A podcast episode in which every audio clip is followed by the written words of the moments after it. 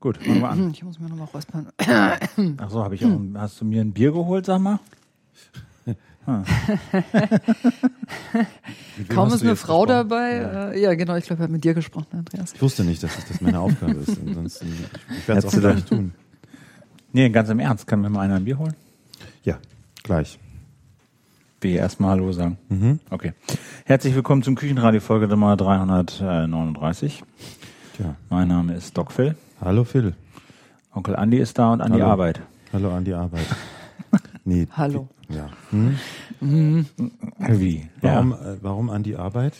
ja, weil wir am Anfang, als äh, Andi das erste Mal da war, hatten wir Tante Andi aus Ja, äh, doch auch. spontaner, weiß ich nicht, Ratlosigkeit. Das, das, ist doch, das trifft doch, wobei. Naja, wenn man die Verhältnisse und Die Heiratsurkunden genau studiert, wird sich was anderes ergeben.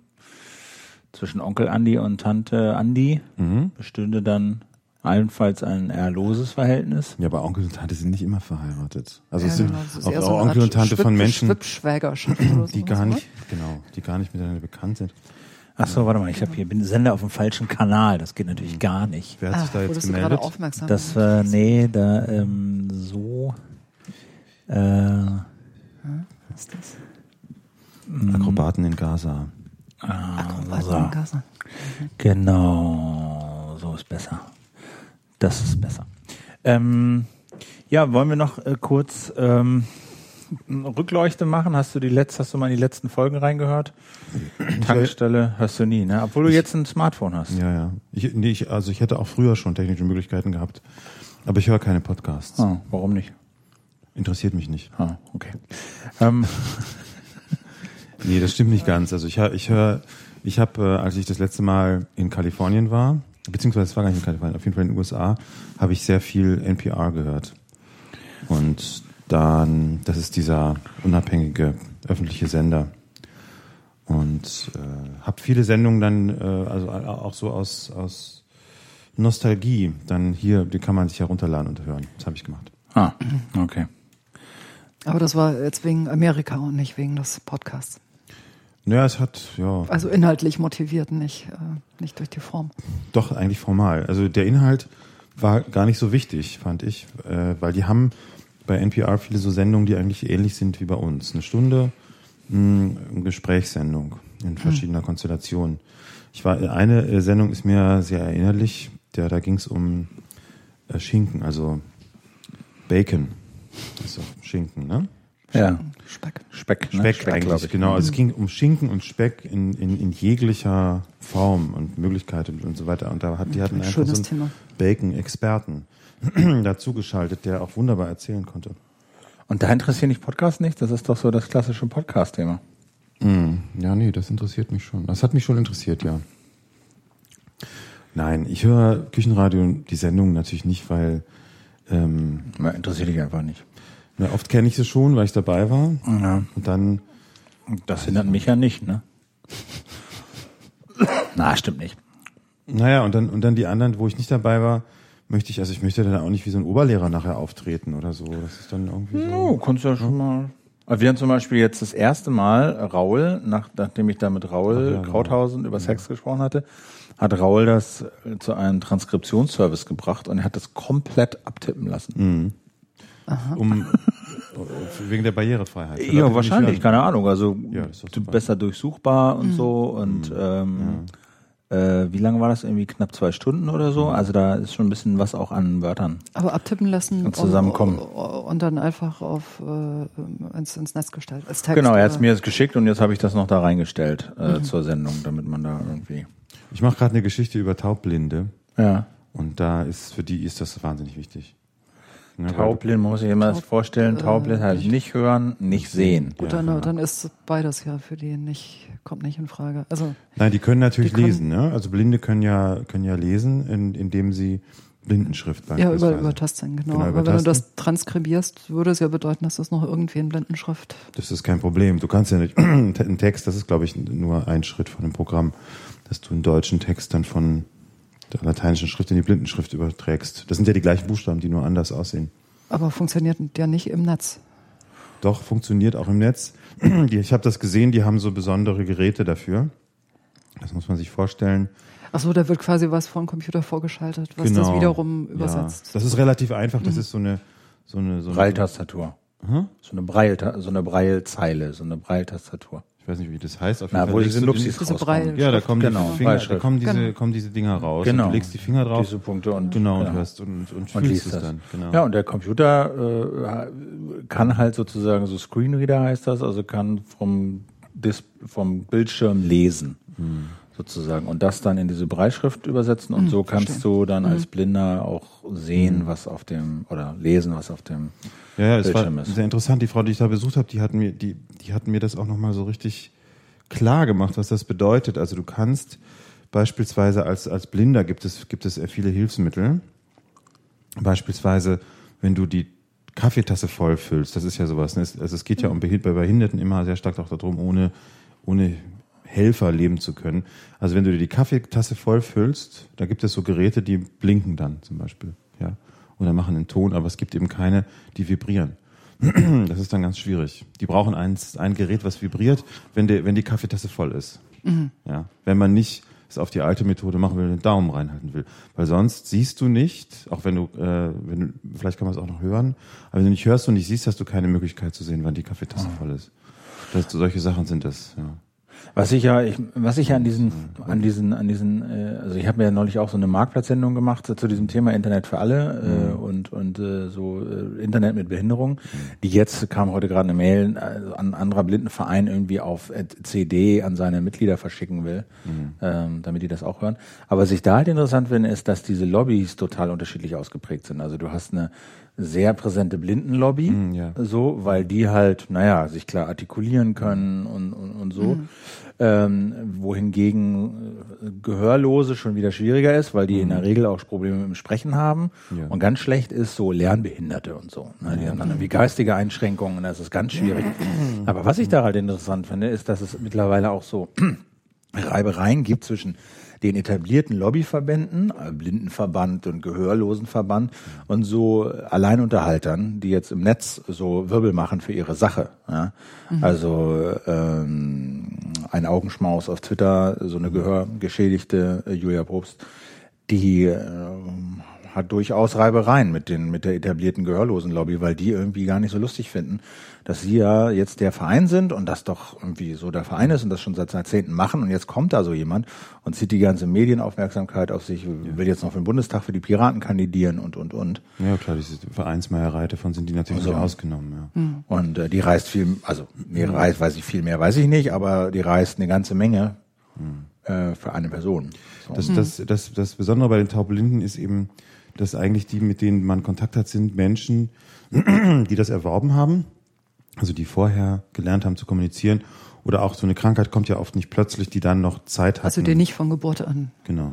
Genau, die, genau. sind, sondern halt durch Unfall, durch Krankheit irgendwie. Naja, es gibt bestimmte Krankheiten, das muss gar nicht Unfall sein, auch, auch so Erbkrankheiten, die, wo man dann taub und blind wird, ne, also wo irgendwas im Gehirn passiert. Kann auch Inf- Infektionen sein, oft haben die dann aber Zeit, eben diese, diese Hilfsmittel zu erlernen, ne, diese, diese Sprachen und so, und dann geht es recht gut. Und bei den Taubblinden gibt es eben ein, ein wirkliches Problem, sind diejenigen, die so geboren sind, weil man die gar nicht findet. Also das fand ich auch äh, ähm, Nicht findet im. Sinne von ja, in, in der Gesellschaft, weil die oft in ihren Familien leben und sich und keinen Kontakt zur Außenwelt haben, außer zu ihren Familienmitgliedern, die teilweise so eine Art Privatsprache m, erfunden haben ne, und die dann gar nichts vom Universum wissen eigentlich. Aber liegt das daran dann, dass die Familien äh, die, die Behinderten oder die Menschen mit Behinderung abschotten ja, quasi nach Hause? m, Genau, das ist leider sehr häufig der Fall. Immer noch. Also insbesondere bei älteren Behinderten, ne? also Behinderten, die heute, heute so 40, 50 sind und die dann also in einer ganz anderen Zeit geboren sind und äh, wo dann sowas passiert, dass die Mutter stirbt beispielsweise und, und der Sohn äh, mit niemandem mehr kommunizieren kann, weil die so eine Art Geheimsprache hatten und äh, der dann, ähm, ja, solche Leute werden dann in die Psychiatrie gesteckt, auch natürlich total falsch, ja, und werden dann verschwinden, werden von den Verbänden nicht gefunden und diese Verbänden, diese Verbände suchen die halt und äh, finden immer mal welche und fangen dann ganz, ganz langsam an, den, äh, mit denen einen Weg zu finden, zu kommunizieren. Das geht. Aber ich, ich fand das sowieso erstaunlich. Also gerade nach der Sendung mit äh, Raul, da ist mir äh, aufgefallen. Hast wie, du die gehört oder was? Nee, ich habe ihn nicht gehört, Ja. aber wir hatten ja drüber gesprochen und ich kenne ihn ja auch, also vom, vom Sehen zumindest. Und da ist mir mal wieder aufgefallen, wie überhaupt wie wenig Menschen mit Behinderung man in einer Stadt wie Berlin zum Beispiel sieht. Also ich weiß nicht, wann ich das letzte Mal jemanden im Rollstuhl in der Stadt gesehen habe. Keine Ahnung.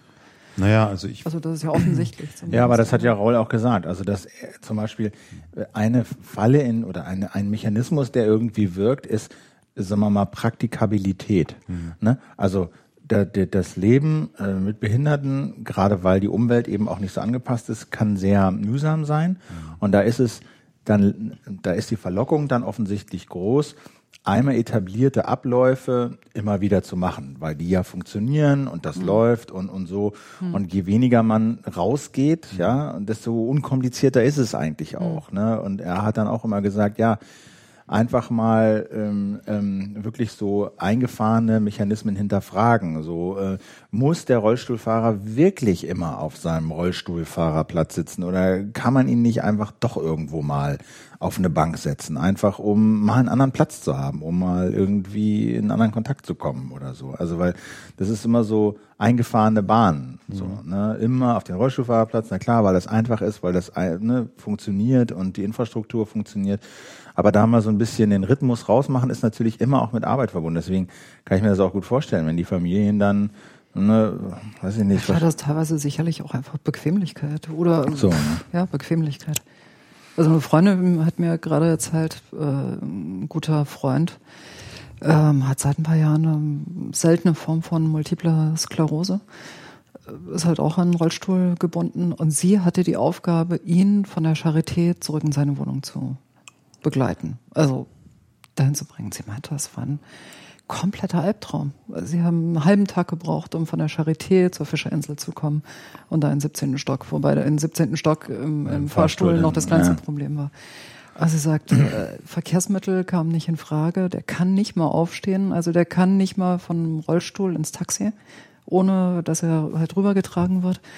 Und sie ist halt so, ja, 1,68 Meter und wiegt 37 Kilo, so. Also, die konnte das auch nicht machen. Und sie meinte, das war, sie war am Schluss schweißgebadet und fix und fertig mit den Nerven. Und er hatte halt auch noch keine Routine drin, weil er halt auch erst seit zwei Jahren in der Situation ist, immer so on and off. Und ähm, sie meinte, das ist eigentlich nicht zu bewältigen, wenn du nicht quasi Profi bist. So. Ist, ja, so ich gehe nochmal zum Kühlschrank. genau, hol doch nochmal. ja, ich, ich nehme nehm auch noch eins. Hol doch nochmal genau ein Bierchen. Ähm, wir warten noch mal mit dem, mit deinem, mit dem Trauma auf, auf, äh, auf, Ja, das Trauma äh, hätte ich gerne, da hätte ich gerne ein volles Plenum. genau. ähm, genau. Was habe ich mir denn hier noch aufgeschrieben? Ah, die Serien. Ja, die Serien, Genau, ja. Serien ist ja, immer ein Serien beliebtes Thema Ja, irgendwie. Ja, wir haben ja eine neue Serie entdeckt. Also Ja, kann man ja nicht, das darf man nicht so formulieren hier in diesem Kreis, weil das ist so ein bisschen hinter dem Mond. Eine Serie in der zweiten wir Staffel zu Ende. wir haben für uns Ja, das muss man auch anders formulieren. Wir sind, ähm, es gibt ja Homeland. ne? Wie natürlich alle wissen. Und äh, so, eigentlich gesagt. Also ganz offen gesagt hatte ich vor dem Grammy oder Emmy, was, was, was kriegen die Filme? Emmy, ne? Oder Grammy? Was, was kriegen Filme verliehen? Ich, ich glaube, im Zweifelsfall gibt es irgendwie fast äh, alle amerikanischen Und Frauennamen Frauen- als auch als, Als, Award. als Preis, so, ne? Genau. Wahrscheinlich gibt es auch Aber die, genau, die kriegen was verliehen. Guckst du Serien? So amerikanische Serien? War das ein Jahr? Oder? Machen wir, das machen wir Tür um. Was meinst du mit Serien? Na, so äh, Fernsehserien. Ja, ich habe hab zum Beispiel fast alles von Mad Men gesehen. Ja. Guckst du auch Homeland? Hast du mal, ist dir Homeland schon mal untergekommen? Habe ich schon gehört, was Genau. Das also das klingt erstmal so, der Plot klingt erstmal Klingt ziemlich erstmal- abschreckend, so das, nach das klingt so, da, da kann man wahnsinnig viel falsch machen bei dem Plot. ähm, g- g- US-Soldat, Kriegsgefangen in Afghanistan, acht Jahre verschollen, kehrt äh, in die USA zurück, äh, wird als Held gefeiert, aber ein, zwei Leute in der CIA haben den Tipp bekommen, dass er umgedreht wurde und ein Schläfer für Al-Qaida oder so ist. So, das ist so der, so, das ist so ein, eigentlich so ein Rums-Bums-Plot irgendwie so, Ruff, Puff, Ja, schnelle könnte Schnitte, denken. Rauchen, Ja, man denkt sofort an Schießereien. so 24. 24, was ich genau. persönlich eher nicht so toll fand. Aber es ist, äh, die haben jetzt, das ist jetzt die zweite Staffel, die läuft, und die haben den äh, Grammy, Emmy, bla, irgendwas gewonnen. Oh, sollen wir Untersetzer benutzen? Auf jeden Fall, natürlich jeden Fall. Untersetzer. Die Das ist, Lanzarote-Dinger. äh, Genau, genau. Das habe ich, ich übrigens mal geschenkt bekommen. Ich weiß immer nicht genau, wie die hierher gekommen sind. Aber Die habe ich einfach mitgenommen und hier hingelegt. Genau, du bist ja auch mein Mann. So. Äh, genau, da, da, da drauf ist nur, Klammer auf, Klammer zu, ähm, sind hübsche 70er-Jahre-Fotos von Lanzarote aus Genau. den, genau. Ja? Äh, sehr beliebtes Motiv. Ja, aber kann ich nur empfehlen. Also ähm, ist so eine ruhigere, eher psychologisch angelegte. Naja, was ganz interessant ist, die, die Hauptfigur, die weibliche, das ist Claire Danes, noch bekannt aus Romeo und Juliet. Damals noch mit Leonardo DiCaprio. Ach, die, also der, der weibliche Counterpart, genau. Und die, ähm, die, die hat offensichtlich auch ein fettes Problem. Also muss auf jeden Fall immer bei ihrem Vater die Psychopharmaka klauen, um Genau. so mental auf Linie zu bleiben. Und man wartet die ganze Zeit drauf, dass die jetzt auch irgendwie komplett durchdreht. Oder also ich finde das immer so ganz interessant, wenn so diese, diese Hauptfigur so äh, schon von vornherein sowas Gebrochenes hat, das klar ist. Das, also da, da ist nicht ganz klar, wer so die Identifikationsfigur ist und wo das so lang geht. Das ist so ganz vielversprechend. Genau. Habt ihr auch Lost gesehen? Ja, das fand ich ja, ja, na klar, mal so reingeguckt, aber es hat mich nie so Nee. Gefangen. Hast du das durchgeguckt oder was? Nee, nee, ich habe da immer mal was gesehen. Ich, ich fand's auch uninteressant. Muss Das, so, das war so ein bisschen Hanebüchen, der Plot, oder? Nee, es ist Hanebüchen, weil das halt offensichtlich so geschrieben ist, dass man es nicht verstehen kann. Also so Ja. uh, Geheimnis. Ja, ja. Das war fand ich nicht so. Na, und es äh, ist ja darauf angelegt, dass man dann immer versucht herauszufinden, was die eigentliche, was eigentlich passiert ist. Ne? Oder was jetzt wahr ist und was ein Traum ist. Und so Aber darum geht's ja eigentlich gar nicht. ne? Also, Nee, es ist eine geschriebene Geschichte. Sie ist ja so Ja. einfach so konstruiert, dass sie keinen Sinn macht. Nicht, also, dass sie nicht automatisch Sinn machen muss. Also von daher, ähm, genau, das kann man nur jedem ans Herz legen. Ähm, heißt, genau, äh, Homeland. Und dann ist die dritte Staffel von Boardwalk Empire rausgekommen. Ich gestern äh, auch erstmal bis halb zwei zu Gemüte geführt, kann man auch nur jedem empfehlen, der es noch nicht kennt. Boardwalk Empire mit Steve Buscemi. genau. Ähm, Prohibition, 20er Jahre, Mafia, ähm, Alkohol, Geschäfte und Sozialdrama. Super. Mit viel Liebe im Detail zur Ausstattung. Da knirscht, da, da knarrt das Leder und äh, Also ich finde es ja ein Tick zu künstlich, aber das ist Geschmackssache. ja, das äh, finde ich sehr, sehr gut. So, ähm, Ähm, ich, ich zünd mir mal Genau, eine von den beiden Zigaretten. genau. Willst du auch eine oder? ja, ach, brauchst raucht ja genau. nicht, gerade nicht. nicht Guck mehr. mal, äh, Andrea, Andrea, Andreas kämpft ja gerade mit seinem Telefon. Ne? Guck mal da was. Das ist, das hättest du, das wäre so ein Ding gewesen, was was für dich gewesen wäre. Das ist ein Das iPhone. neue. das Ah, es ist neuer iPhone 5. Fünf, ja, das ist schön. Mhm. Naja, es ist Wie, halt was, was hast du denn für eins? Du hast so ein, du hast so ein, so ein, so ein Riesentablett irgendwie. Mhm, genau. Und nicht gut? Also wir sagen jetzt natürlich keine Marke. Ja, klar. HTC irgendwas, ne? So ein, HTC, mhm. aber erst warst du angetan, aber jetzt bist du nicht mehr so zufrieden, oder? Naja, es ist halt auch nicht perfekt, ne? Aber dieses ist wahrscheinlich auch nicht perfekt hier.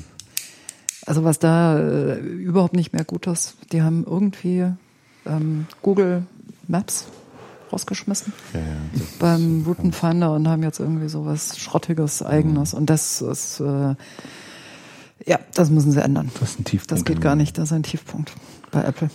Hm, das ist schön, ja. Das ist schön handlich wie alle Apple-Sachen. Ja, und es ist leichter geworden. Das, das bringt schon was. Man kann es in die Hosentasche stecken und findet es dann drei Stunden nicht mehr, weil man vergessen hat, dass man es in die Hosentasche gesteckt hat. Und ähm, das trägt gar nicht auf. Ich wollte halt ein großes haben, weil äh, ich damit auch Filme gucken kann. Ja, kann man damit aber auch. Das kann man damit auch, ja. Also ich finde ja den, bei dir, bei ja, dir merkt das ist man, ja nicht wirklich handlich, oder? Darauf Filme gucken.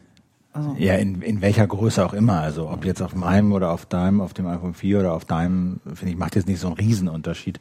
Da finde ich, da finde ich nachteiliger, Ach so, dass, ähm, dass man, oder gib mir doch mal die Schachtel, da, dass man bei dir das nicht mehr mit einmal, mit einer Hand bedienen kann. Das finde ich problematischer, ehrlich gesagt. Also ich kann es mit einer Hand. Ja? Ach so, na gut, ich habe kleine Händchen. Genau. Das was große Hände? Was für Leute mit großen Händen, ja. Das große Hände, ja, eindeutig. Ja.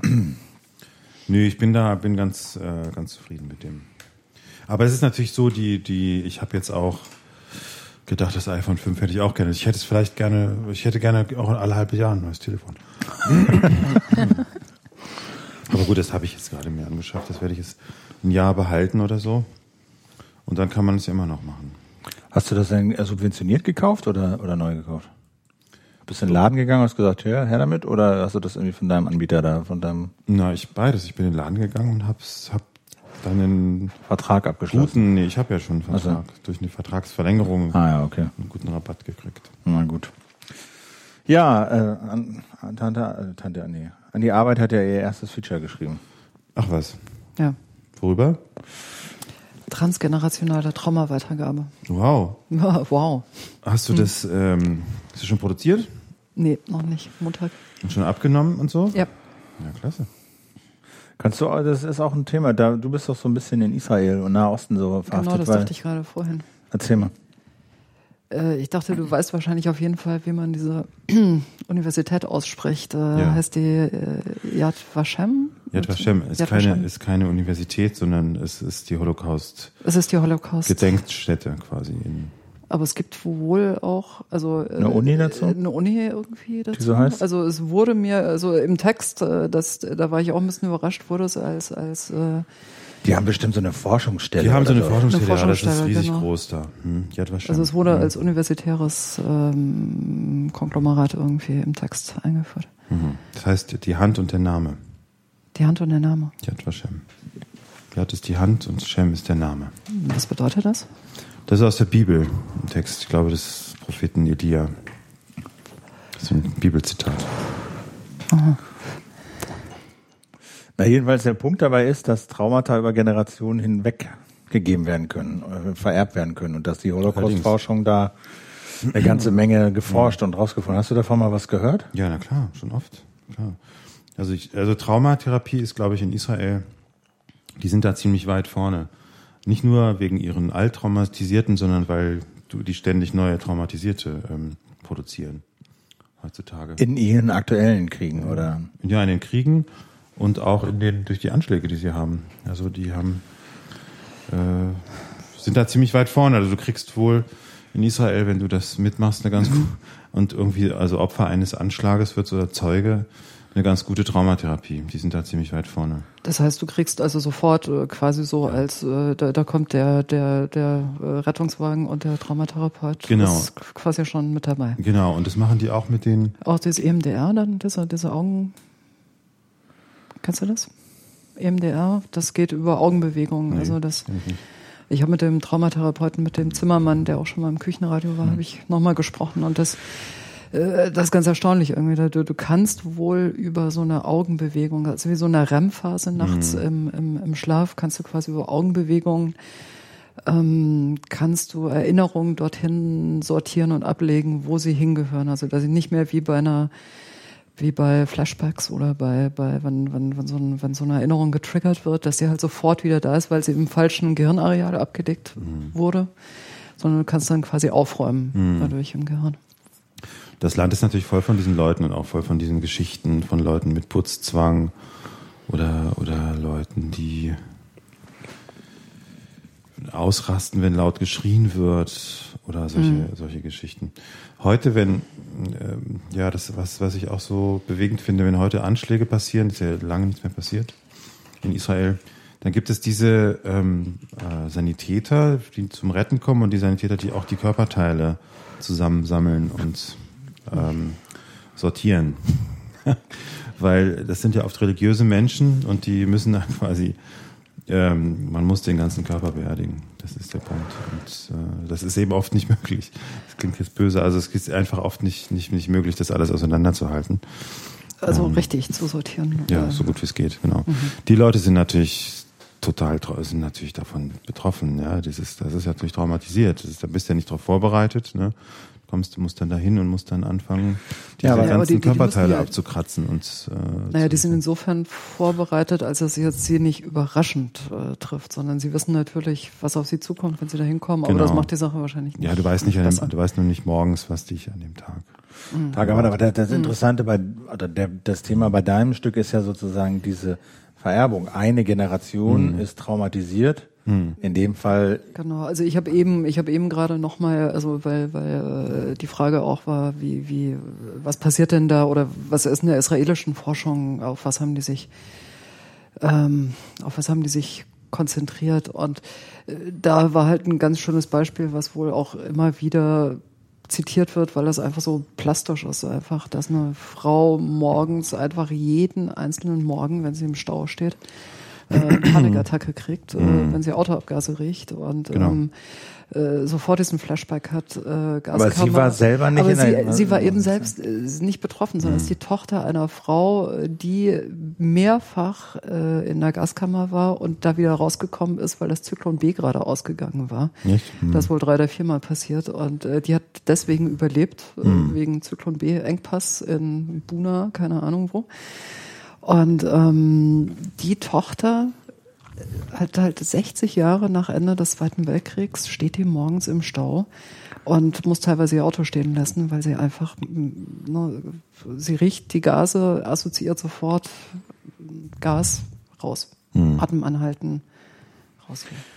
Genau, und das, das Interessante in, in jetzt im Vergleich Deutschland, äh, Israel, was dabei auch rausgekommen ist, du hast sozusagen jetzt in Deutschland so langsam so Therapeuten, Psychologen etc., die sich so damit beschäftigen, äh, die Generation, die von Deutschen, die im Krieg waren, entweder als Soldaten oder eben als Kinder Ende des Zweiten Weltkriegs, da traumatisiert wurden, dass die das an ihre ja, Kinder quasi weitergegeben haben? Ja, es, es geht, äh, also die, die, die, die Wissenschaftler, mit denen ich gesprochen habe, die haben sich, äh, die haben bei den Kriegskindern angefangen, also bei dieser Generation, die definiert, äh, definiert wird durch die Jahrgänge ähm, 33 bis 45.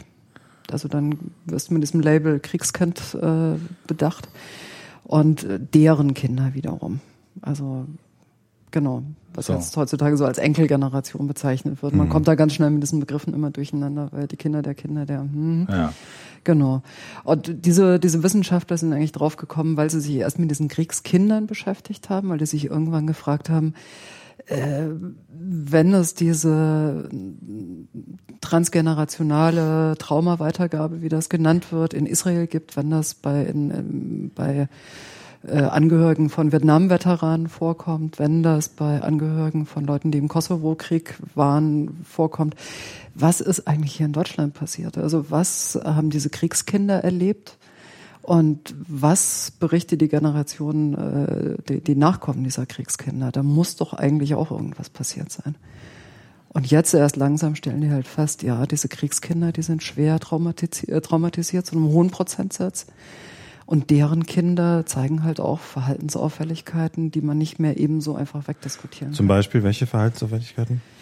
Naja, also das sind teilweise ganz konkrete Sachen. Also mhm. Albträume, dass Leute berichten einfach, dass sie von Panzern überrollt werden, mhm. äh, jede Nacht, dass sie äh, träumen, erschossen zu werden, dass sie von äh, träumen, irgendwie im, im, im, äh, im, im, im, im Schützengraben zu erfrieren oder sonst mhm. was. Und sie haben das offensichtlich nicht erlebt, sondern das sind irgendwie Erfahrungen der Eltern.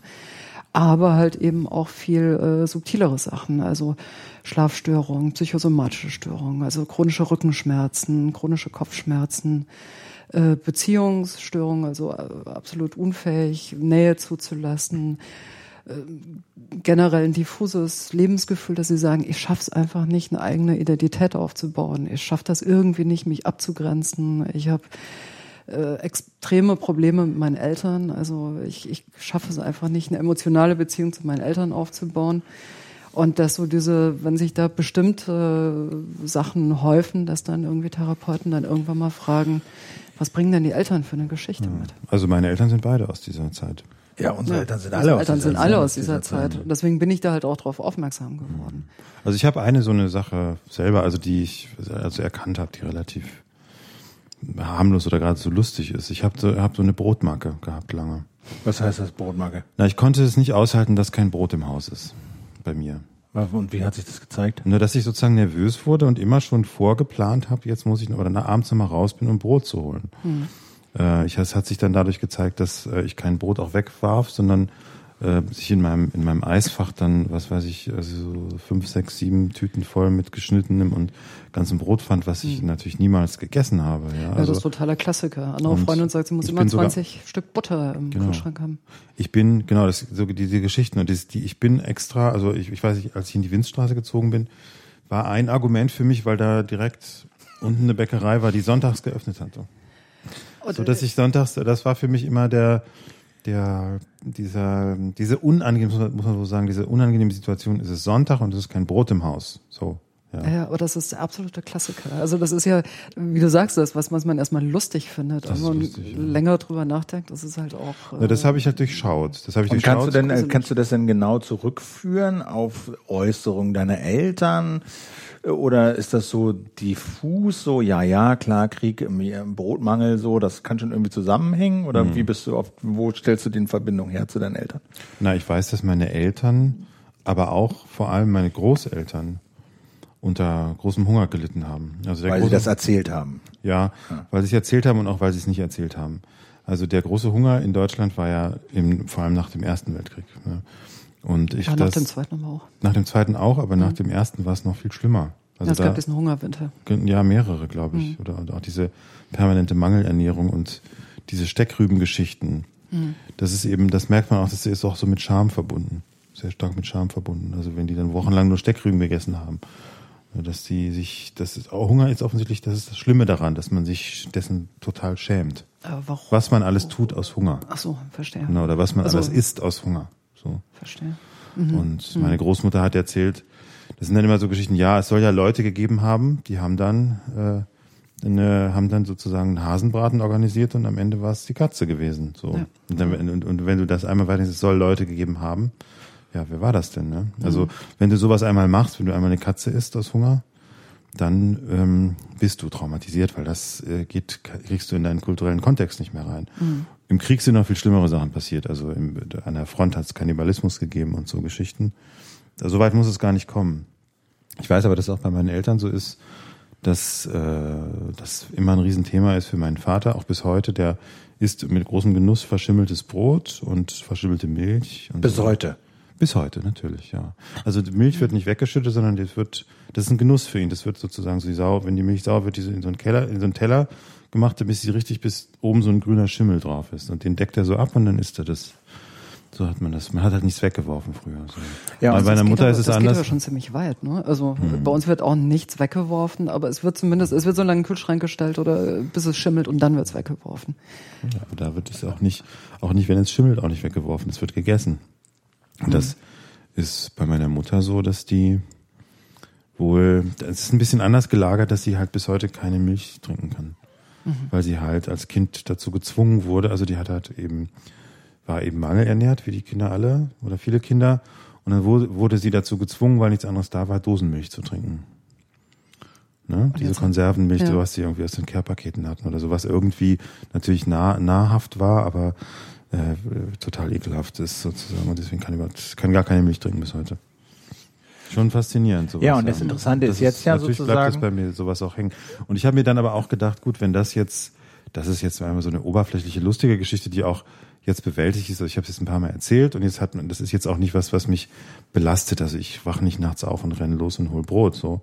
Aber andere Sachen, die habe ich halt vielleicht nicht erkannt. Ja, ja, das ist halt eben das Ding, äh, das, das nennen Forscher Ich-Syntone äh, Phänomene. Also, dass du das so verinnerlicht hast, äh, dass du halt das für völlig normal hältst. Du merkst überhaupt nicht, dass das eigentlich eine total neurotische Verhaltensweise ist. Weil es eben so normal war, ne? Weil es so also normal war, ja. Das hat ja 30, 40, 50 Prozent der Bevölkerung betroffen. Ne? Also Mutter war immer überängstlich, ist überängstlich, irgendwie äh, ruft irgendwie 20 Mal an, irgendwie abends, wenn das Kind irgendwie weggeht, ob auch wirklich alles in Ordnung ist. Vater zieht sich immer zurück auf den Dachboden in den Keller und bastelt irgendwie an seiner Modelleisenbahn.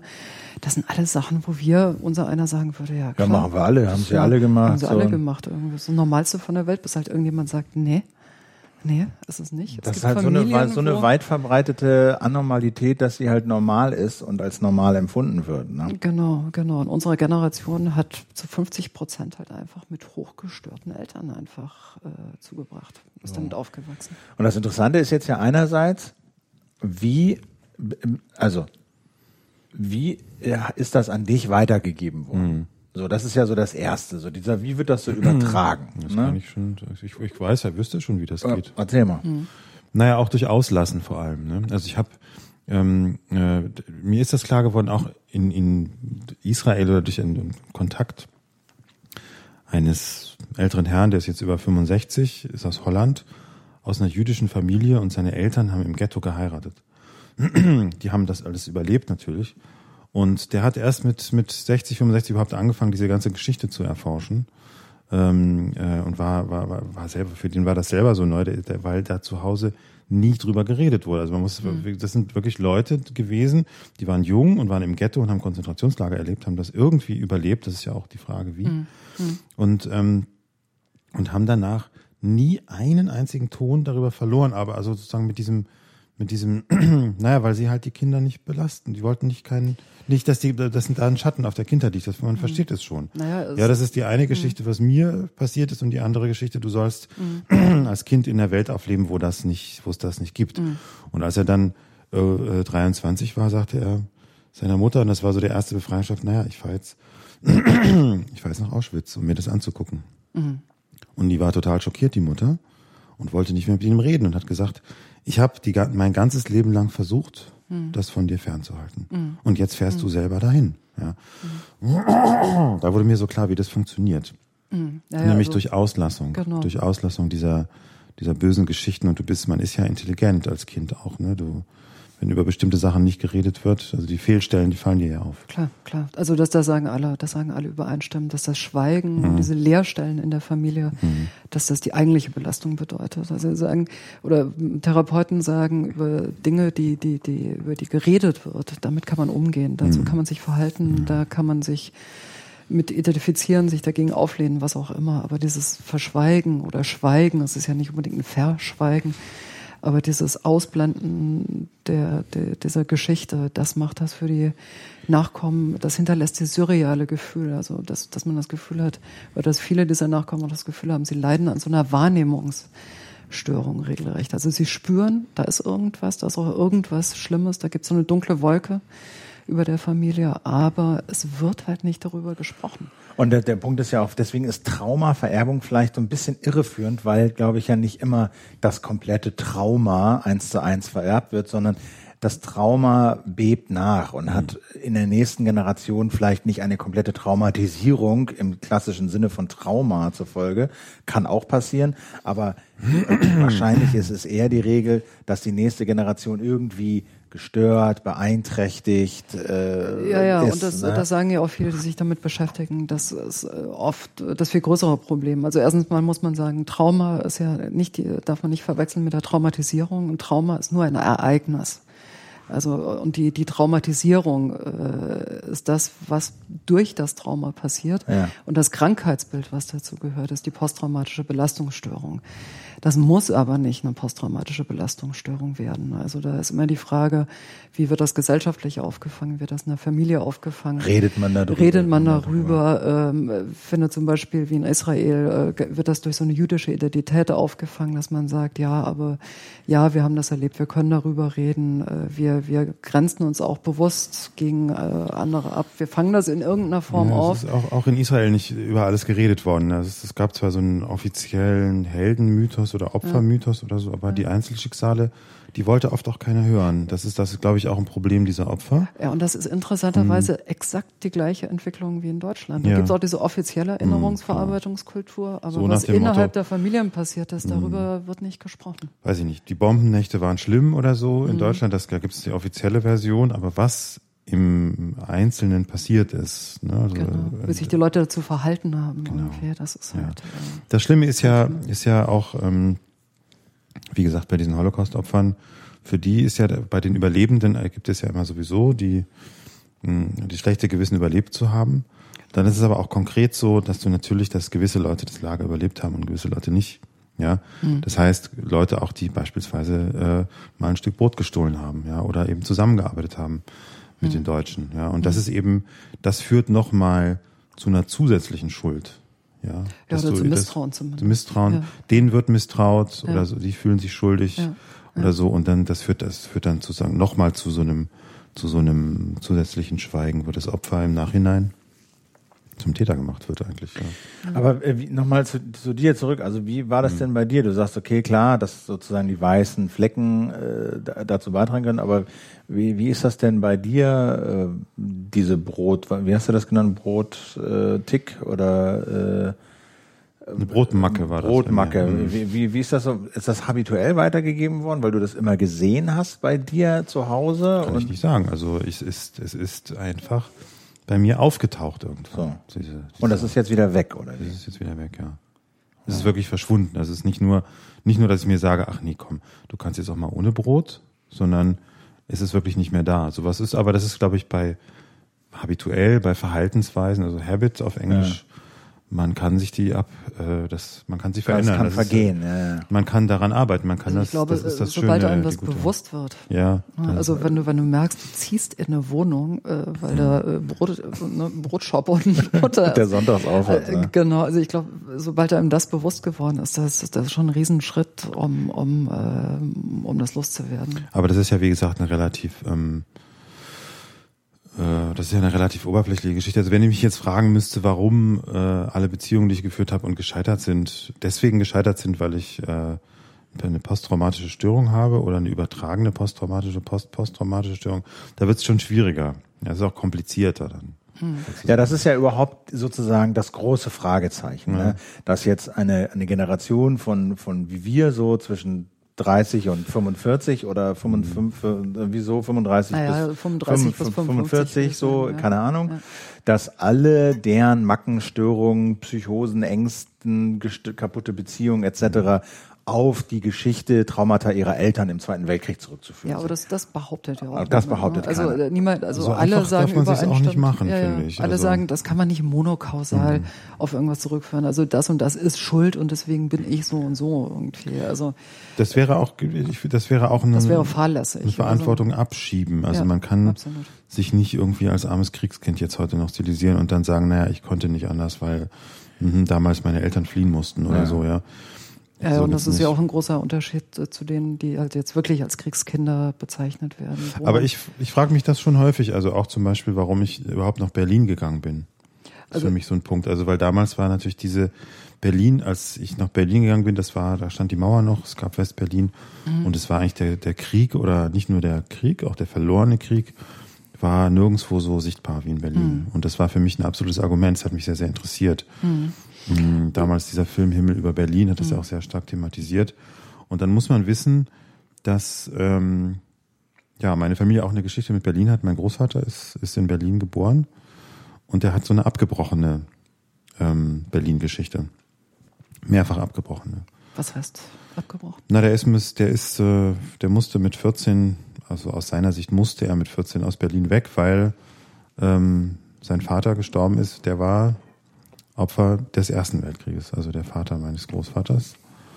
Und äh, der hat, das ist dann krank zurückgekommen, ist dann bald gestorben und das war ist natürlich für einen 14-Jährigen hochtraumatisch. Mhm. Also er hatte dann da so eine abgebrochene Berlin-Geschichte, ist dann wieder nach Berlin gegangen in diesem schicksalhaften Jahr 1933 mhm.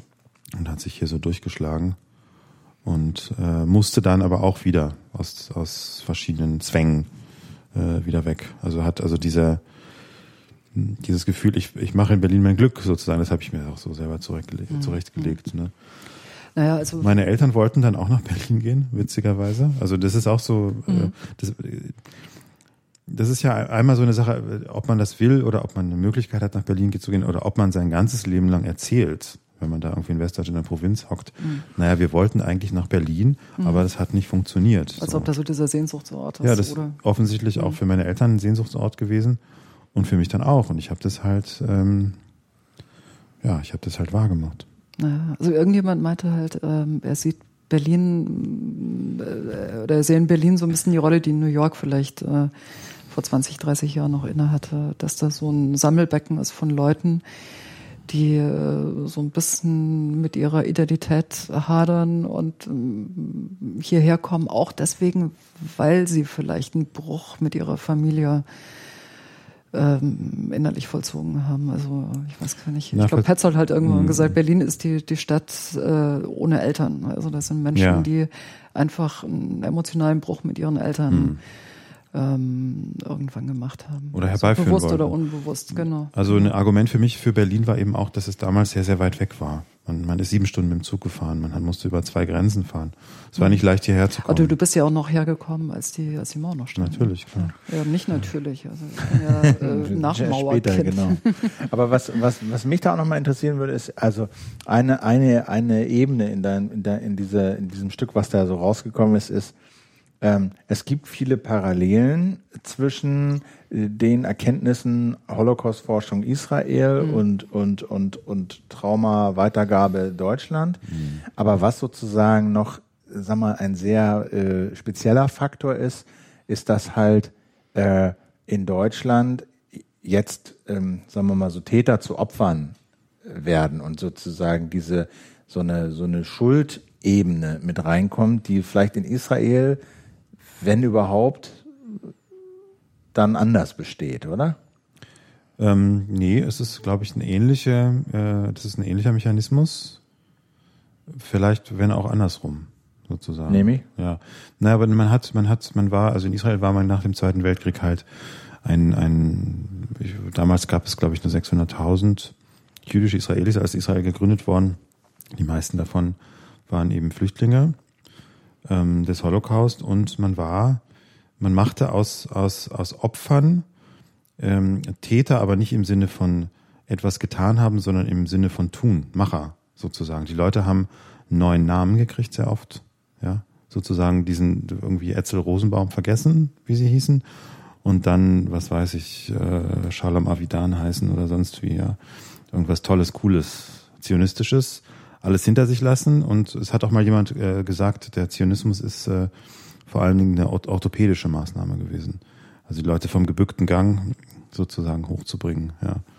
Jemandem, der Und wo ist da jetzt Schuld und, und äh, Unschuld im Spiel und Opfer? Und Na, das, was mir zugefügt wurde, sozusagen. Ich bin, das, das wird, das soll vergessen werden. Also ich werde vom, vom, vom Also Opfer, von jemandem auf, Aktiven vom. Passiven zum Aktiven, von jemandem, auf den man draufschlägt, sozusagen auf jemanden, der, der, der, auf den man nicht mehr draufschlägt, beziehungsweise der draufschlägt.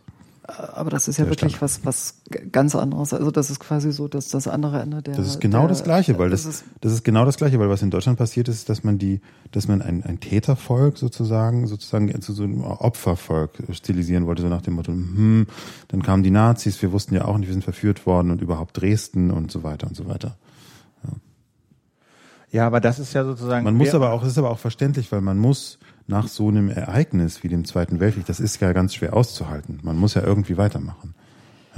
Ja, wobei, äh, also äh, äh, da, da gehe ich jetzt noch nicht so ganz mit. Also äh, was, äh, was sicherlich stimmt, ist, man, man hat diese Stunde Null kreiert, äh, hat so getan, als könnte man dann nochmal von vorne anfangen und hat das quasi komplett ausgeblendet. Also ob man sich da zum Opfer gemacht hat, ich glaube, das war jetzt erstmal da noch gar nicht unbedingt der Fall, sondern Doch, das glaube ich schon. ich, ich habe ja das Gefühl, man hat sich in so eine emsige Betriebsamkeit gestürzt und hat gesagt, äh, wir bauen jetzt einfach auf, wir konsumieren, wir bauen auf, wir bauen auf irgendwie.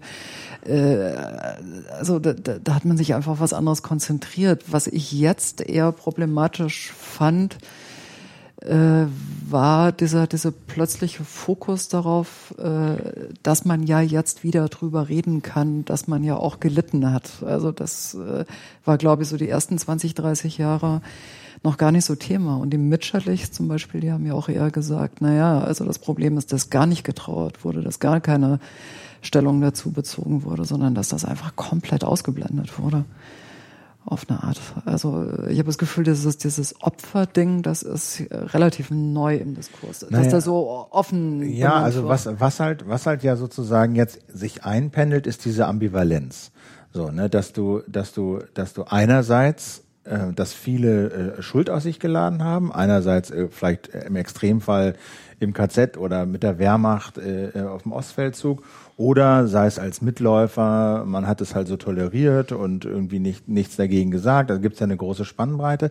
Aber dass diese Leute dann gleichzeitig eben auch auf eine Art Opfer sind in, in psychologischer Hinsicht sozusagen. Und dass, und dass diese Ambivalenz, dass beides eben geht und, und Ja, existiert, existiert nebeneinander in, in einer Person. Person. Ja. Ja. Ja. Und dass das erst so langsam äh, hervorkommt, akzeptiert wird, auch in der Breite akzeptiert wird. Naja, ich glaube, dass, äh, also ich finde das ganz erstaunlich, weil das gerade so omnipräsent ist. Also egal, ob man jetzt äh, die, die Beilage von der SZ aufschlägt äh, oder ob, äh, ob man auf die Dokumenta geht. Äh, man hat das Gefühl, das ist so diese, diese Entdeckung gerade dieser Enkelgeneration, die so die 40 überschritten hat, dass die halt zum ersten Mal hingucken und, und sagen, was ist denn jetzt in meiner Familie passiert? Und dass das, glaube ich, auch daran liegt. Ja, ich höre mich gerade sehr Sehr laut. Sehr, ne? sehr, sehr ja, laut, Du musst ja. ein bisschen runterdrehen da bei dir. Obwohl, na, ich, man kann es auch wieder ein bisschen leiser, aber das muss man so ein bisschen pegeln. Ja. Ja. Ähm, was wollte ich sagen? Ähm, genau, dass, dass halt jetzt zum ersten Mal geschaut wird, ja, was, was war denn in meiner Familie? Also warum fühle ich mich so merkwürdig? Also ich finde es merkwürdig, dass er die ganze Zeit, dass man mit diesem Vakuum gelebt hat und erst jetzt eigentlich auf die Idee kommt. Ist äh, das wirklich erst jetzt so? Ja, das ist aber, wir, wir leben jetzt in einer besonderen Zeit. Das muss man auch, auch mal verstehen, weil wir nämlich jetzt langsam in die Zeit kommen, in der niemand mehr am Leben ist, der damals volljährig war. Ja. Das du musst, stimmt, um ja. wirklich, um, um, um, um verantwortlich zu sein an den Verbrechen des Nationalsozialismus, musst du 1945 18 Jahre alt gewesen sein. Ja. Also du musst 1927 geboren sein. Das heißt, du bist jetzt 85. Und das sind sozusagen, ja, also Hm. d- d- das sind Leute, die waren 17, 18. So, die sind heute 85. Das heißt, die Täter eigentlich. Und die wirklich, genau, die dann Ja. vielleicht 20, Ja. 22, 25 Gut, ich meine, waren, sind ja die- 90. da haben oder sich ja die dort. die sind, 68er die sind dran- natürlich dran alle genau. Tot. Die sind die meisten sind tot. Natürlich, die allermeisten sind tot. Es sind, leben nur noch ganz wenige Ausnahmen. Ja. Und das betrifft die Täter und es betrifft eben auch die Opfer. Ja, deswegen hatte ich auch diesen Fokus oder äh, liegt dieser Fokus von diesem Feature ja auf den Kriegskindern. Mhm. Also eben auf diesen Jahrgängen 1930 bis 45, also die so 15, 16 maximal waren, äh, als der Krieg zu Ende war. Und natürlich kann man, wenn man ein Kind von Kriegskindern ist, kann man natürlich seine Eltern sage ich mal, anders ja. konfrontieren. Ne? Also äh, ich bin ja auch betroffen. Also ne, sonst wäre ich auch nicht drauf gekommen. Mein Vater war elf, als der Krieg zu Ende war. Und ich habe erst vor wenigen Monaten herausgefunden, äh, was mein Vater während des Krieges erlebt hat. Und ich war erschüttert. Und trotzdem habe ich mich gefragt, warum habe ich ihn nicht mal vorher drauf angesprochen? Also da war immer klar, da ist irgendwas. Ja, da um ist ihn zu irgendwas. schonen natürlich. Ja, Ja, ich glaube auch, um mich zu schonen. Also ich, ich wusste immer, da, da kommt irgendwas ans Licht, das will ich eigentlich gar nicht wissen. So. Und ich glaube, man braucht schon selbst auch eine, ja, ich weiß gar nicht, innere Stärke, das klingt wie so ein Verdienst, aber äh, ich glaube, man muss sich sehr lange, oder ich musste mich sehr lange innerlich darauf vorbereiten, um diese Frage stellen zu können. So, was hast du denn jetzt wirklich erlebt? Und was ich da gehört habe, das ähm, erschüttert mich seit einem halben Jahr bis tief in die Grundfesten. Ja, willst du drüber reden oder? Wollt ihr es hören? Ja, wir wollen es hören. Ähm, ja, ich gehe mal davon aus, dass mein Vater das jetzt nicht hört und dass ich ihn nicht um Erlaubnis Ja, warte, fragen muss. hol noch mal kurz Luft. Ich muss mal kurz. Jetzt mal ganz kurz. Ja, aber für die, die jetzt, wann wird das, wann wird das denn laufen? Ja, ist eine gute Frage. Ich habe das bis jetzt immer noch total verschlafen, mal die Redakteuren zu fragen, wann denn genau. Also am 18. Oktober läuft's. Das ja, ist Donnerstag. 19.30 Uhr. Ist das ist 19.30 Uhr? 30, ja. ja, das ist so ein Spitzen. Primetime. Primetime, genau. Ich glaube, es ist 19.30 Uhr. Äh, Ich kann ja mal gucken. Ja, Forschung und Gesellschaft. Forschung und Gesellschaft. Mhm. Da, da meinte übrigens neulich der, derjenige, der das Interview, äh, der, der Techniker meinte, ach was, das gibt's bei uns auch, Forschung und Gesellschaft. Das gibt's nur bei Deutschlandfunk.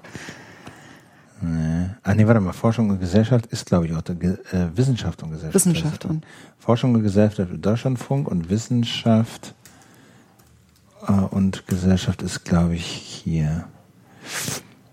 Äh, Wissenschaft, äh, nee, Forschung und Gesellschaft, doch. Forschung und Gesellschaft. Forschung und Gesellschaft, genau, 19.30 Uhr. Genau. Ja, das ist so eine gute Zeit. Äh, genau, am 11.10. Am 18. Genau, das steht hier noch nicht drin als Genau. Also ist Donnerstag eine Woche auf äh, jeden genau, Fall. Programmvorschau hier. Genau, gibt's da natürlich, weiß ich gar nicht, gibt's da einen Podcast? Steht das in der Mediathek? Das habe ich mir auch schon gefragt. Gibt's da Ja, das ist äh, so, diese Mediatheken, das von der ARD. keine Ahnung, da, ich weiß gar nicht, was da so alles drin landet. Also das ganze Programm landet da sicher nicht drin. Ähm, aber es gibt diese Sendung auch nicht als, als Podcast. Die Forschung und Gesellschaft, komischerweise. Ja, ich würde wahrscheinlich auch nichts, nichts so Intimes über meine Eltern erzählen hier. Nee, wir haben jetzt nur gewartet, dass du wiederkommst, so, dass du das auch mhm. hörst. So. Dann erzähl mal. Ja, also ich, ich überlege gerade, ich muss es gerade mal so ein bisschen äh, mental vorselektieren. Ja, aber ich glaube, das ist im Prinzip nichts. Das ist jetzt kein großes, kein großes Geheimnis. Aber ich fand das ja ganz erstaunlich. Ich bin, äh, äh, es gab ja immer so Andeutungen meines Vaters, die ich halt nie zugeordnet habe. ne? Also das war zum Beispiel, ich erinnere mich, da waren wir auf Gran Canaria in Urlaub und sind, haben irgendwie eine Wanderung gemacht in so einen Krater rein.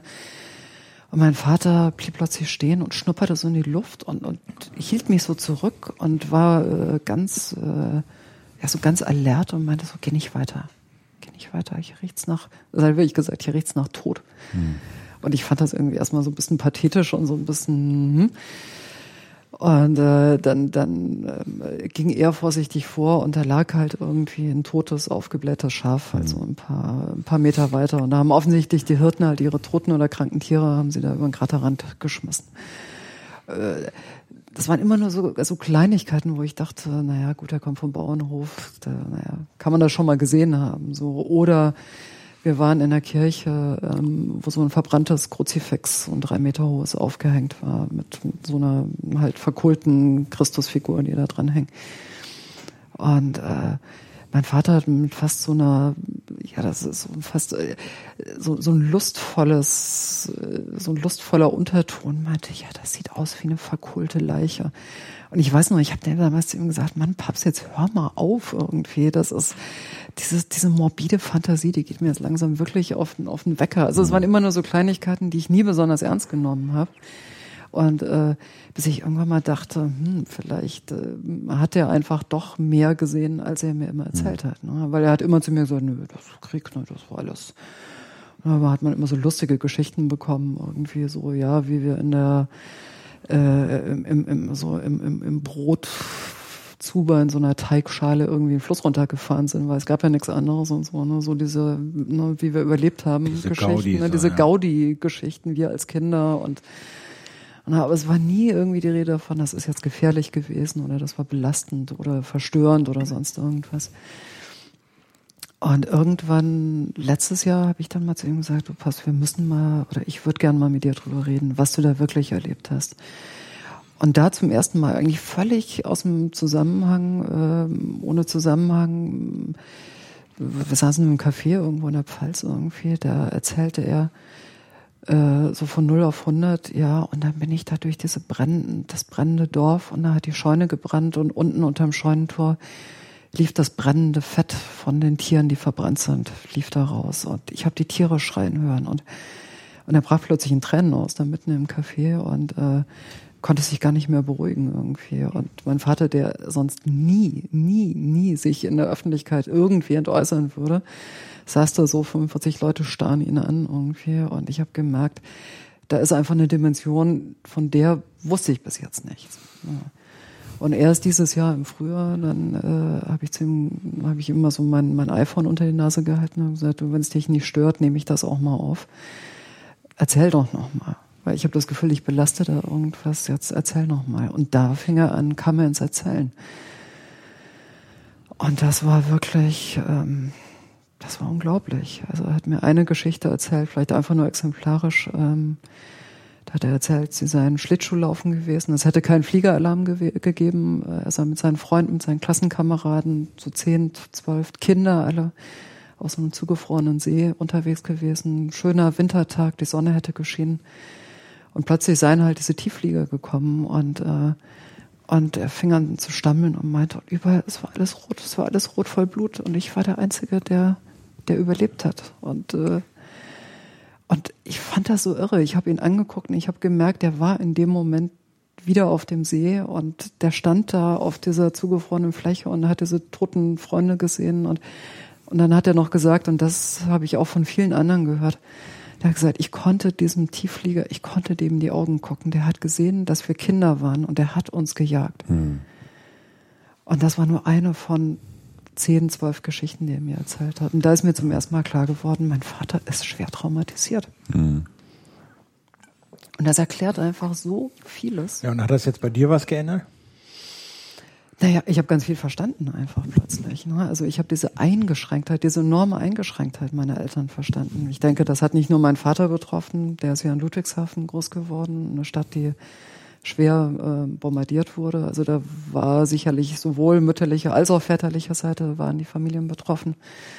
Und ähm, also was ich verstanden habe plötzlich ist, wie viel Halt meine Eltern gebraucht haben. Also dass so Sachen wie um 12 Uhr wird gegessen, um 6 Uhr abends wird gegessen irgendwie und sonntags wird in den Wald gegangen. Und wenn das nicht passiert, da war richtig Drama.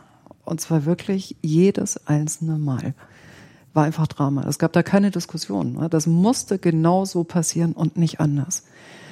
Und jetzt verstehe ich halt erst, äh, warum das so ist. Die brauchten das, die brauchten diesen Halt, damit ihre Welt nicht aus den Fugen gegangen ist. Und ähm, ich glaube, diese, wir hatten halt auch, also ich zumindest hatte auch die Funktion für meine Eltern, Stabilität einfach ähm, zu geben. Also das war so ein unausgesprochener Auftrag von den Eltern an mich, du musst uns stabil halten. Und zwar, indem du da bist, indem du genau so funktionierst und nicht anders. Und das war halt ein sehr, sehr eingeschränkter Spielraum. Das hat ja auch der eine äh, Protagonist in deinem Stück erzählt, dass sein Vater quasi seinen Laden so irgendwie 1948 eröffnet hat und 1993 äh, zugemacht hat. Ja. Nicht einen Tag Urlaub gemacht hat sondern das Ding war halt offen und der hat halt gearbeitet. Gearbeitet, also, gearbeitet, gearbeitet, gearbeitet. Das hat nicht einen Tag Urlaub gehabt, sondern ja. der hat das durchgearbeitet, äh, zehn Stunden äh, durch, um nur halt nicht sich irgendwie, äh, ja. Irgendwie Entspannung oder so, so, bedeutete halt sofort, da kommt irgendwas mhm. hochgepoppt aus dem Unterbewusstsein, irgendwas, was man verdrängen muss. Es ist ja auch ganz interessant, also in dem, äh, was ich so mitbekommen habe, allen, denen du, Freunden, Bekannten, so, denen du von diesem Thema erzählt hast, das ist jetzt ja hier bei Andreas auch so, genau. den fiel allen sofort, sofort die Geschichte wussten sofort, äh, was wovon genau. die Rede ist und allen fielen sofort irgendeine ja. Geschichte ein mhm. und ach ja, irgendwie, uh, ist ja interessant, kenne ich von mir auch oder kenne ich von meinen Eltern oder mhm. meinen mhm. Geschwister oder so. Also alle in unserem Alter haben da irgendwie fällt, denen fällt da irgendwie was zu ein, bei den Klingels ja. auf die eine oder andere Art. Ja, und, und, und das Interessante finde ich auch, das wird mit so einer Selbstverständlichkeit erzählt. Also die spiegelt halt diese, diese pathologische Normalität dieser Nachkriegszeit. Ne? Also wir reden da ja alle drüber, als sei das das Normalste von der Welt. Ja, das hat man alles, das ist ja eben diese Kriegsgeschichten wiederholen sich ja. Also das ist immer wieder schrecklich, ne? Ja. aber im, irgendwie hat man es alles schon mal gehört, sozusagen. Ja, ne? aber das Ding ist halt, äh, als mir mein Vater da erzählt hat, äh, es war halt diesmal, es hatte eine andere Qualität. Klar, weil es sein Vater ist. Ja, nicht nur deswegen, sondern äh, es hat halt nicht das Ritualisierte, sondern mhm. ich habe zum ersten Mal das Gefühl gehabt, äh, ich komme an den Kern der Sache. Und zum mhm. ersten Mal habe ich halt wirklich begriffen, um, um was es da geht. Ich glaube, das ist der große Unterschied. Weil wenn du vorher halt nur dieses abgespulte, diese Anekdote, dieses Anekdotische irgendwie serviert bekommst, da schaffst du es ja gar nicht innerlich da eine Verbindung herzustellen, sodass du merkst, du bist selber auch betroffen davon. Mhm. Äh, sondern das halt, das hat immer so, das sind so diagrammhafter Ferne dann immer. Das sind halt so Geschichten. Also Opa erzählt vom Krieg halt eben. Aber da habe ich halt zum ersten Mal begriffen, ich habe zum ersten Mal erlebt, mein Vater ist wieder elf, der steht da und äh, ich habe zum ersten Mal auch begriffen, warum ich immer so das Gefühl hatte, ich muss meinen Vater beschützen, ich muss meine Eltern beschützen. Das hat schon, das hat eine andere Qualität. Und deswegen verstehe ich jetzt auch. Ja, das zum Beispiel ist ja auch so, das ist ja auch so ein Mechanismus, von denen da bei dir ein paar Leute erzählt haben, nämlich diese, und das ist ja eigentlich, das soll ja auch nicht so sein, dass du als Kind, ja, bis irgendwie ins Erwachsenenalter das Gefühl hast, du musst deine Eltern beschützen. Das ist ja auch, sag mal, eine mhm. Rolle, die dir als Kind, das ist keine Aufgabe vom Kind. Äh, Nö, das eine, ist eine Rollenumkehr. Das ist eine Rollenumkehr und ja, das ja. hat auch wie auch immer geartete oder kann zumindest haben, wie auch immer geartete psychologische Folgen, wenn du über Jahre ja, äh, glaubst, deine Eltern beschützen zu müssen mhm. als Kind. So, also gerade ja. diese israelischen Forscher, also da, da gibt ja das Wort Parentifizierung gibt's dafür, also dass diese Rollenumkehr tatsächlich äh, komplett vollzogen ist, also dass die Eltern halt äh, im täglichen Leben halt überhaupt nicht mehr funktionstüchtig sind, wenn man das mal so nennen will und dass die Kinder halt wirklich komplett in die Rolle von kleinen Erwachsenen reingedrängt werden. Also das berichtet die Kriegskindergeneration über ihre Eltern, das berichten aber auch diese Kinder dieser Child Survivors, also dieser Kinder der Kinder, der überlebenden Kinder des Holocaust berichten, dass das halt wirklich so eine Rollenumkehr äh, stattfindet. Und das ist halt eine Riesenverantwortung für schon Sechsjährige, Klar. Achtjährige, Ja, Zehnjährige, über- völlig die völlig über- überfordert sind und die natürlich deswegen dann im Erwachsenenalter oft das Gefühl haben, einfach keine Verantwortung mehr übernehmen zu können. Die sind quasi ausgelutscht, die, die können nicht mehr. Die haben alles, was sie an Verantwortung, an Stärke hatten, haben die in ihre Eltern reingebuttert. Und wenn die dann vor der Wahl stehen, kriege ich selber Kinder oder nicht, da sagen die, ich kann, ich kann keine Kinder haben. Ich habe mein Leben lang Verantwortungsbatterie ist leer. meine Also, Verantwortungsbatterie ist leer, ja, die, die, ist, die ist alle. Ich kann nicht. Hm, Also, Das ist ein interessanter Punkt. so. also da gibt's ganz viele Mechanismen, die ähm, Hm. Also ich kenne viele hm, Freunde von mir, Leute aus meiner Generation. Also ich habe einen guten Freund früher gehabt, der hm, bei dem hat so eine Generationsverschiebung gegeben. Dessen Vater war aus dieser Kriegsgeneration, weil der halt sehr früh in den Krieg gezogen ist und dann sehr spät ihn bekommen hat. Und äh, bei dem ist das genauso gewesen. Der hat, solange ich ihn kannte, niemals ähm, Verantwortung übernehmen können. Genau, für irgendwas. Weil er ständig diese, dieses Kriegsthema zu Hause hatte. Also dieser Vater, das war so ein Typ, der ähnlich wie ich diese Brotmarke, der hatte so eine Fleisch- und Wurstmarke. Also wo ich herkomme, in Witzenhausen gibt es sehr gute rote Wurst. Also überhaupt, also Schweinernes, geschlachtenes. Und der ist dann, wenn, wenn der gemerkt hat, der Kühlschrank, das war nicht, der war nicht voll mit dieser roten Wurst, ist der nachts los oder früh, wenn der wusste, die Metzger machen auf. der Vater. Der oder? Vater. Hm. mhm. Ja, Damit hatte nun mein Freund schon nichts zu tun, der aus meiner Generation war und hat, und hat, da hat das war, damals schon spürbar, dass der den, und es war halt auch klar, wo es herkam, der war mit 16 in den Krieg gezogen und mit erst mit 24 wiedergekommen und hatte dann irgendwie fünf Jahre in Russland in Kriegsgefangenschaft äh, verbracht mit diesen furchtbaren Geschichten da. Ähm, der hat natürlich, der, der konnte seinen Vater nicht als Vater behandeln, sondern musste den als Patienten behandeln. Das war völlig klar. Ja, das war bei dem auch so. Naja, also diese Abgrenzung zur Elterngeneration oder die fehlende Abgrenzung, das ist einfach so mit das größte Problem. Also da, da sagen alle, es ist unglaublich schwer oder es ist fast unmöglich, zu einer eigenen erwachsenen Identität äh, zu kommen, wenn diese Abgrenzung von den Eltern einfach nicht vollzogen ist. Ich habe halt, halt heute nur das, äh, manchmal das dumme Gefühl, dass wir das Gleiche machen. Also, oder, oder so ich, ich würde mich gerne ermahnen, nicht das Gleiche zu machen. Nicht über die dunklen Seiten äh, zu schweigen. Also meinen Kindern gegenüber. Und äh, aber ich glaube, das haben wir, also ich mache das, also ich muss mich da, glaube ich, sehr, sehr stark manchmal ermahnen, meiner Tochter gegenüber auch über bestimmte Sachen die Wahrheit zu sagen. Ähm, natürlich immer eine Wahrheit, die sozusagen sie äh, nehmen kann, äh, die, die nicht verstörend ist, sozusagen. Ja. Naja, ich glaube, es ist halt eine unglaubliche Gratwanderung äh, zwischen äh, auch da Verantwortung wieder ähm, quasi jemand aufbürden, der dem noch nicht gewachsen ist. Also da so das richtige Maß zu finden und trotzdem halt wahrhaftig m, zu bleiben. Ja, aber diese, diese Abgrenzung, was du Abgrenzung nennst, ist ja auch so Abnabelung. Also das ist ja nicht Es ist nur Abnabelung, ja, ja, Abgrenzung genau. klingt immer so ein bisschen so aggressiv oder sowas. Aber es ist ja eher so eine, eine Abnabelung, so eine Rollenfindung, dass sich Eltern, Prozess ganz normaler einfach, Prozess, genau, dass sich genau. Eltern und Kinder teilen und die Eltern für sich verantwortlich sind und die Kinder für sich verantwortlich sind und jeder seine Rolle sozusagen Genau, wahrnimmt. genau. Das ist was, was klassischerweise halt ganz normal in der Pubertät einfach stattfindet. Ne? Also das ist ein ganz normaler Entwicklungsprozess bei Kindern. Du identifizierst dich mit den Eltern. Also äh, kindliche Entwicklung ist erstmal Identifizierung mit den Eltern, mit sämtlichen Vorstellungen, mit äh, Rollenmustern, mit, mit Wünschen, Ängsten, mit allem, was dazugehört. Und in der Pubertät äh, nabelt man sich in einem ganz, äh, das kann ja ein ganz freundlicher Prozess sein. Das muss ja weder aggressiv noch irgendwie gewalttätig noch sonst Ja. irgendwas sein. Aber man nabelt sich ab und die Eltern lassen diese Abnabelung halt eben einfach auch zu. Aber äh, gerade bei uns oder unseren Eltern wurde es halt eben nicht zugelassen. Und wenn du halt als Auftrag bekommst von den Eltern, das darf nicht sein, und das ist ja meistens ein nonverbaler Auftrag gewesen, die wussten ja auch gar nicht, was sie für es Probleme mit sich rumschleppen. so, Ne? Das ja. war ja überhaupt nicht reflektiert. Die sind ja auch nicht wie wir 20 Jahre in Therapie gerannt. Äh, so, das, das war ja damals gar nicht üblich irgendwie. Therapien gibt's ja in den 80er, 90er Jahren irgendwie von der Krankenkasse bezahlt. Ne? Also das war alles völlig unbewusst.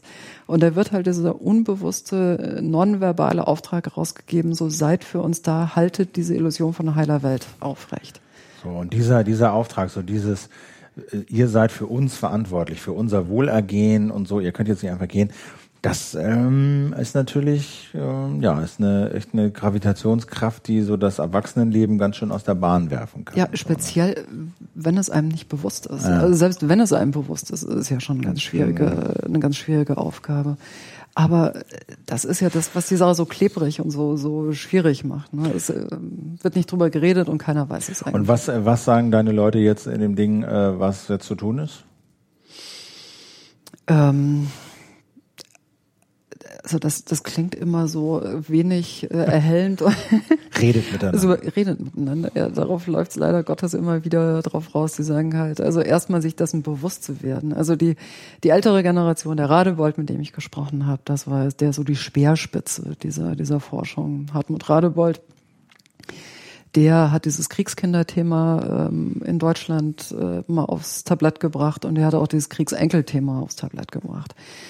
Und der sagt halt, also wenn die Kriegskinder, wenn denen bewusst ist, dass sie Probleme haben, dann ist es eigentlich deren Aufgabe, auf ihre Kinder zuzugehen und zu sagen, passt auf, wir erzählen euch jetzt einfach mal, was damals wirklich passiert ist. Also erstmal mit diesen Leerstellen aufzuräumen. So und einfach mal eine Kontinuität zu ermöglichen. Also dass einfach klar ist, das ist damals passiert, uns geht es damit so und so.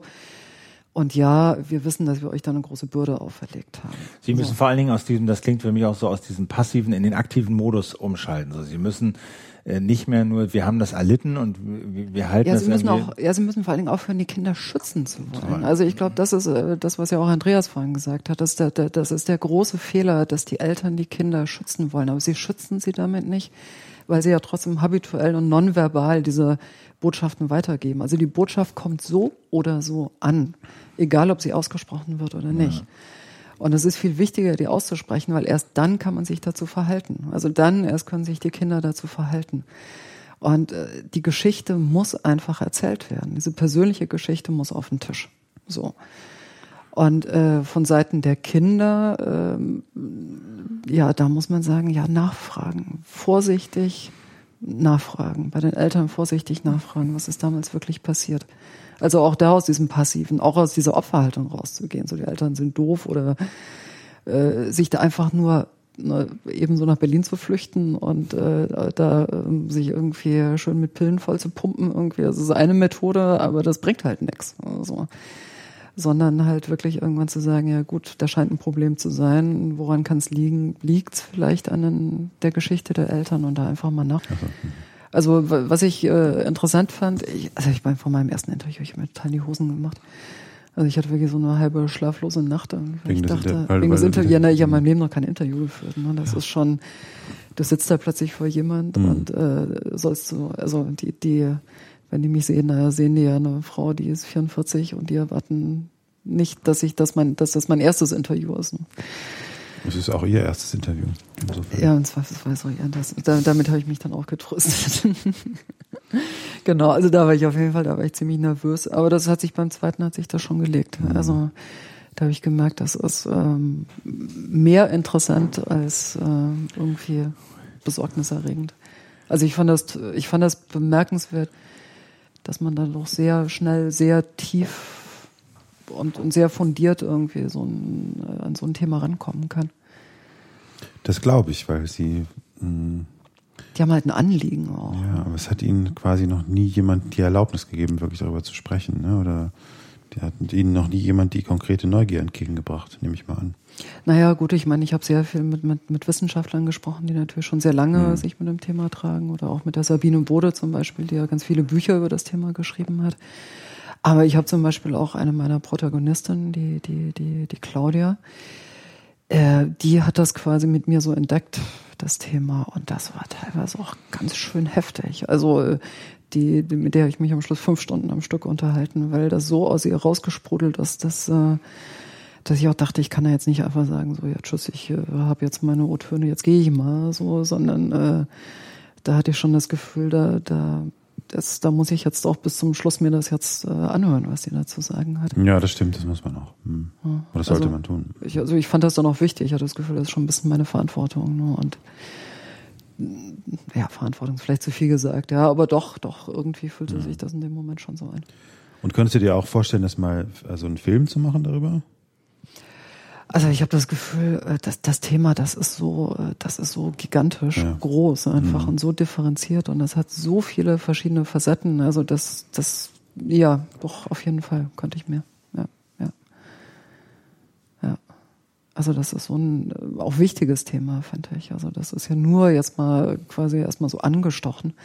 Also ich habe mich jetzt ja wirklich ganz auf diese erstmal therapeutische, psychologische Komponente und erstmal erklären, was ist ein Trauma, was ist eine Traumatisierung, wie funktioniert das, um überhaupt erstmal äh, klar das hat eine medizinische Komponente. Das ist auch nichts, was man eben so als Befindlichkeitsquatsch abtun kann. Ich habe so mit einem Soziologen gesprochen, der also man auch, ich merkte, der wurde ganz aggressiv irgendwie und der war so, ach ja, immer dieser Befindlichkeits, immer dieser impressionistische äh, Unsinn irgendwie. Also wo ich kurz davor war zu fragen, was, was bringen Sie denn für eine Geschichte mit, wenn Sie da so emotional drauf reagieren?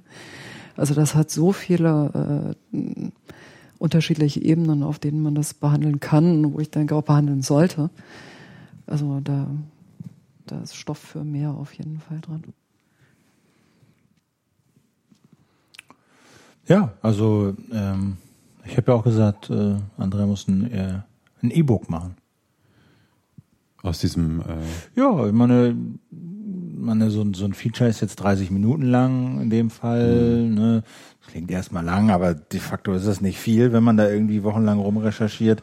Ähm, aber da ist jetzt so viel angefallen und auch so, so viel transkribiert und, und ähm, so eine persönliche Ebene findet in diesem Feature eigentlich nicht statt. Die könnte man in so einem E-Book mehr reinbringen. Also das gibt einem ja nochmal eine andere andere Möglichkeit und und äh, das muss ja nicht 300 Seiten sein oder so. Das reicht ja 30, 40 Seiten ist ja ist ja und man kann das, wie läuft das? Man kann das einfach so dann veröffentlichen? ja, das ist ich habe das neulich mal ausprobiert. Das ist in der Tat wirklich einfacher geht's nicht. Du Und die Leute kaufen das dann, oder was? ja, du schreibst ein Word-Dokument, ja, spe- schreibst es voll, speicherst das unter meintext.doc, ja, gehst zu Ki- Kindle Desktop Publishing, loggst dich mit deinem Amazon-Account da ein, lädst das Doc hoch, ja, so hier, ja, auswählen, hochladen.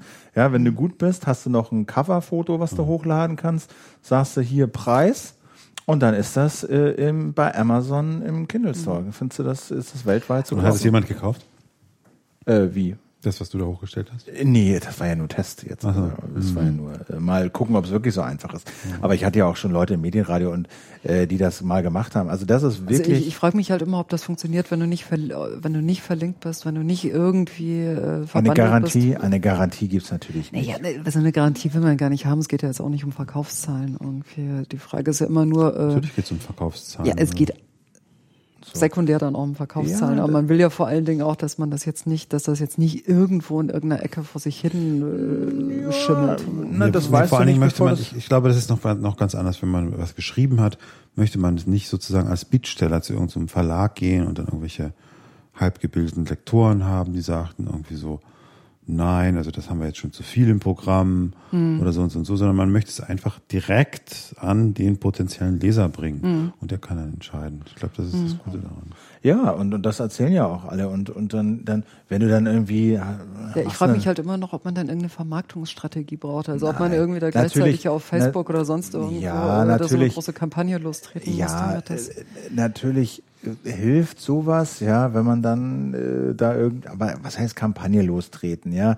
Dann kommst du ins Küchenradio und erzählst, hast ein E-Book gemacht, dann kommt ein Link, dann wird das ein bisschen getwittert und, und so.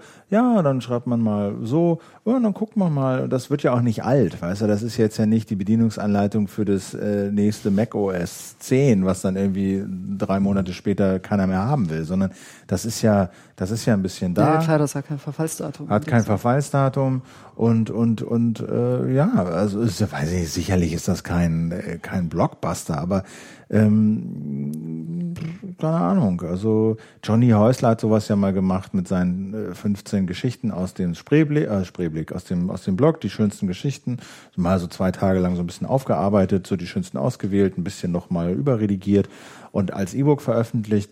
Und ähm, der hatte, weiß ich jetzt nicht, die aktuelle Zahl kenne ich jetzt nicht, aber so vier, 5.000, 6.000 mhm. Euro, glaube ich, damit eingenommen. So mit zwei Tagen nochmal Arbeit. Jetzt ist er jemand, er hat ein großes deutsches Blog. Ich sagen, er, er hat halt so eine Netzcommunity. Äh, klar, er hatte viele, er hat eine Twitter-Gefolgschaft und so. Also der hat schon so ein bisschen Social Media äh, Impact, ja. Ähm, und damit hat er halt das verkauft. So, ne? Der Wolfgang Tischer von literaturcafé.de, der hat so ein Handbuch mal gemacht, publizieren äh, im Selbstverlag bei, äh, bei, bei, bei, bei Amazon. Ne? Hat das genau auf diesem Wege dann eben auch veröffentlicht, hat auch in seinem Blog genau beschrieben, wie er das gemacht hat, wie viel Geld reinkommt, hat er alle Zahlen auf den Tisch gelegt. Und ich glaube, das ist bis heute auch so was in der Größenordnung. vier, fünf, sechstausend Euro oder so, ja. Ähm, so, der hat halt dieses Literaturblog, ist es ja gar nicht, ist eine Literaturseite, literaturcafé.de. So, der ist also auch nicht völlig unbekannt, aber das ist jetzt auch, das sind jetzt auch nicht, ähm, weiß ich nicht, das sind jetzt auch keine, äh, das ist jetzt auch nicht, weiß ich nicht, Michael Jackson oder irgendwie so, sondern die, die haben, klar, die sind nicht völlig neu im Netz, die haben, sie haben da schon irgendwas, äh, aber, aber Mai, also muss man mal, muss man mal ausprobieren. Also ich glaube, könnte es mir halt auch als sehr befriedigend vorstellen. Jetzt, du müsstest dafür ja wahrscheinlich nicht mehr so wahnsinnig viel recherchieren, sondern sich nur hinsetzen, irgendwie eine Haltung gewinnen und, und, und das mal irgendwie so naja, zum Versuch wäre es auf jeden Fall aufschreiben. So, ne? Und, und ähm, dann beim nächsten Mal macht man es dann wieder anders. So, ne? Aber das finde ich nach wie vor eine, eine, eine verlockende, also attraktive Geschichte. Wenn ich was zu erzählen hätte, würde ich das auch machen. So. Haben wir, haben wir noch Themen? Du wolltest das noch mit deiner Seelüge erzählen? Nee, möchte ich nicht mehr. Okay, gestrichen. Ähm, ja. Gut. Tschüss. Tschüss. Nein, sollen wir es beenden?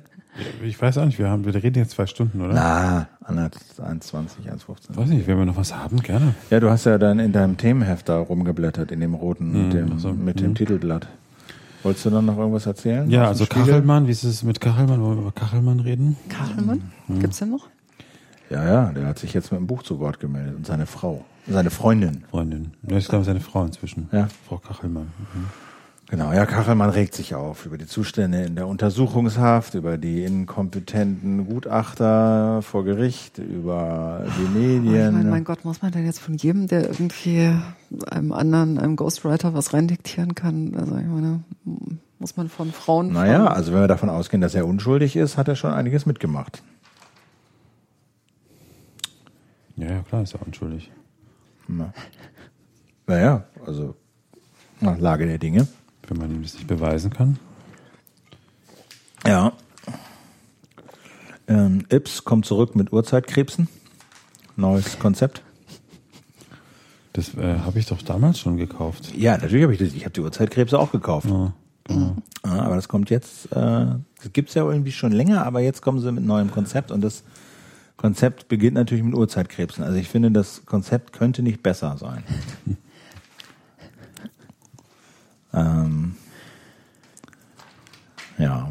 Also ich gebe es ja ungern zu, aber ich weiß bis heute nicht, hat das denn geklappt mit diesen Urzeitkrebsen? Ja, ja, das klappt. Das klappt? Du meinst, ob die damit Hefte verkauft haben oder ob da Urzeitkrebse rausgekommen sind? Da sind Urzeitkrebse, ja klar, das ist so ein, das sind klar, das sind so, was heißt Urzeitkrebse? Das sind Krebse halt. Oh, ist das Steinzeit, das ist ganz klar. Mini-Krebse, die sind auch nicht aus der Steinzeit, sondern die leben heute. Ja. Ja. Transgenerationale Weitergabe von, von Urzeitkrebsen. genau. So ein schöner, schöner Bogen, den uns Yps hier beschert.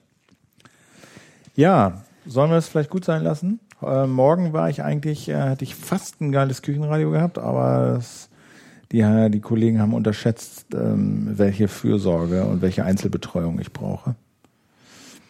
Ähm, ich habe uns ja mal angemeldet bei der Warte von 50 Hertz, diesem Stromnetzbetreiber für Ostdeutschland. Und? Die haben gestern mal angerufen, wir würden, hätten, morgen hätten, könnte ich vorbeikommen. Da gibt's allerdings noch zwei andere, weil ich auch so geil ist, die da irgendwie rumgeführt werden wollen. Und das war, ich habe leider schon wieder vergessen, der Chefredakteur von ähm, hatte so einen geilen Namen, Proton oder so. Irgend so eine super nerdige Fachzeitschrift für Hoch für Starkstromelektroniker oder so. Der wollte da irgendwie rumgeführt werden und dann irgendwie noch eine Frau, habe ich auch schon wieder vergessen, ein Bundestagsabgeordneter, was habe ich gesagt, nein, das geht nicht. Küchenradio braucht Einzelführung. So. Und das haben sie nicht gemacht. Äh, morgen wahrscheinlich nicht, aber die haben das Konzept schon verstanden, fanden es auch interessant und und und äh, sagt dann machen wir noch mal äh, einen Einzeltermin.